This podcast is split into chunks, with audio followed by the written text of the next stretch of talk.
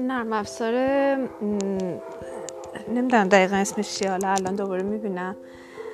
برای ضبط کردن صدا که بتونیم خودمون روش موزیک بذاریم.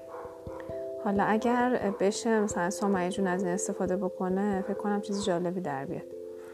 می‌بینم الان مثلا صدای سگا رو می‌تونم حذف بکنم.